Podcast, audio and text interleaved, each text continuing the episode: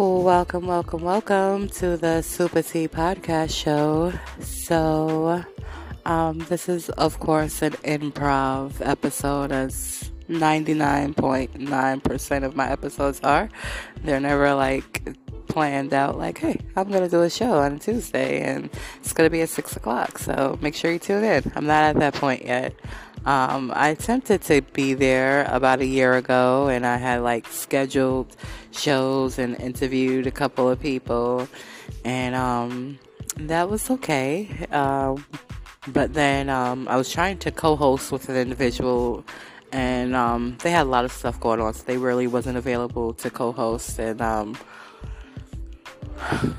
I ran out of people to interview, and that was that. I said, I'm to just keep on doing it the improv way.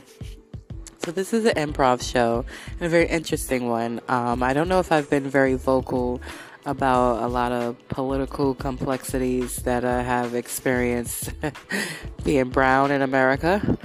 Um, but I, I feel like it is definitely um, part of my calling to talk more about it and um, bring awareness to it because you know it's one thing when you are seeing just extreme things but before it gets to um, extreme measures when it comes to the injustices that occur in america um, towards brown people towards indigenous people towards the natives of the land that they have coined so many different um, classifications colored and black and Afro American and now African American and who knows how long that's gonna stick. Like in five years they're probably gonna have a whole nother one if people allow it, right? But nonetheless, the people are who the people are, you know, and you can title them whatever you feel like it, but they still are who they are, you know and um, it's a very interesting experience, you know, because when you have a support network and you have a solid family, you have a little bit of a leg up forward, you know. But when you are missing those things, then it's just more challenging navigating these atmospheres, right? So, um, I had some very interesting conversations, and one of the conversations I had today was with a detective sergeant. And the conversation I had with this detective sergeant was that it is perfectly legal to claim properties. Anybody can do it. And as long as oh, I have a call, uh, I didn't put my stuff on. Do not disturb. Let me do that right now. Thank you so much for your patience. Um, but that's on there now. So we should not get any any more notifications in the middle of this episode. But um, as long as there's nobody to dispute you, you're good to go. And even if somebody does dispute you, it's not a crime. It's a civil issue in the state of New Jersey. I don't know how it is in any other states, but that was per a sergeant detective.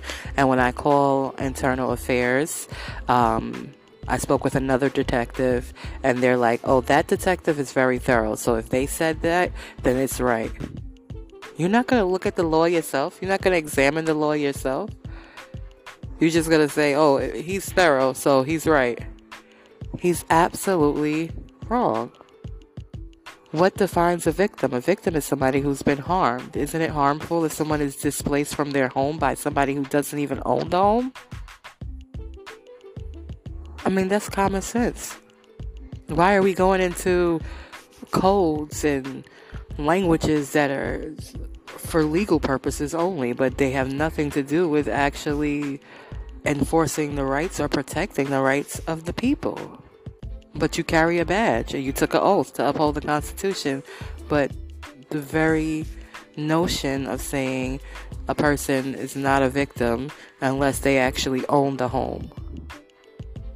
What? They have been living there. What do you mean they're not a victim unless they own the home?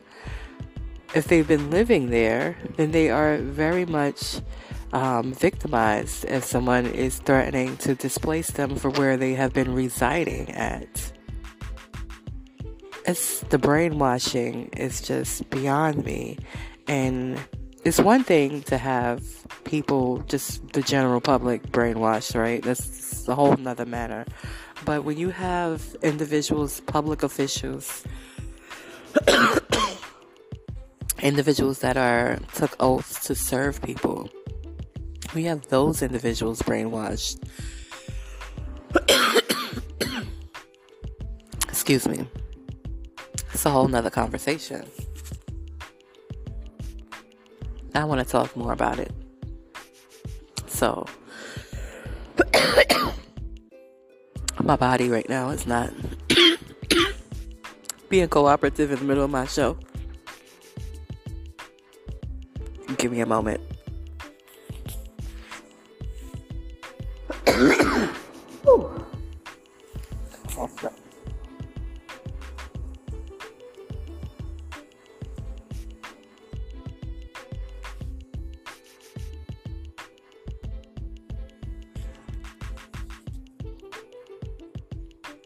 It's so random.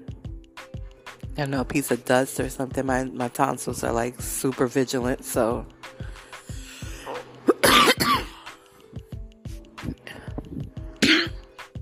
any foreign particle tries to come in, they're like, uh, uh, mm-mm, mm-mm. I do want to finish the discussion though, and I want to open up my podcast to be a platform where we can have these type of discussions. So if you want to discuss this matter, if you have things to say about the things that I just mentioned, contact me. Contact me um, directly through my Instagram and let's set up an interview and let's go forward. Thank you. That's all I'm going to say now because I'm going to just be in the moment and enjoy the moment and not be vocal for a little bit. Take care and be well. And make sure you click all of the links in the description. I have daily planners, I have online courses, I have organic products that I also promote that are available. So, indeed, indeed, indeed, um, click all of the links and see. I'm pretty sure there's something for you there. Thank you again for tuning in to the SupaTea podcast show. And until next time, and hopefully I actually have a person to interview next time, you just keep on being your best self. Thank you.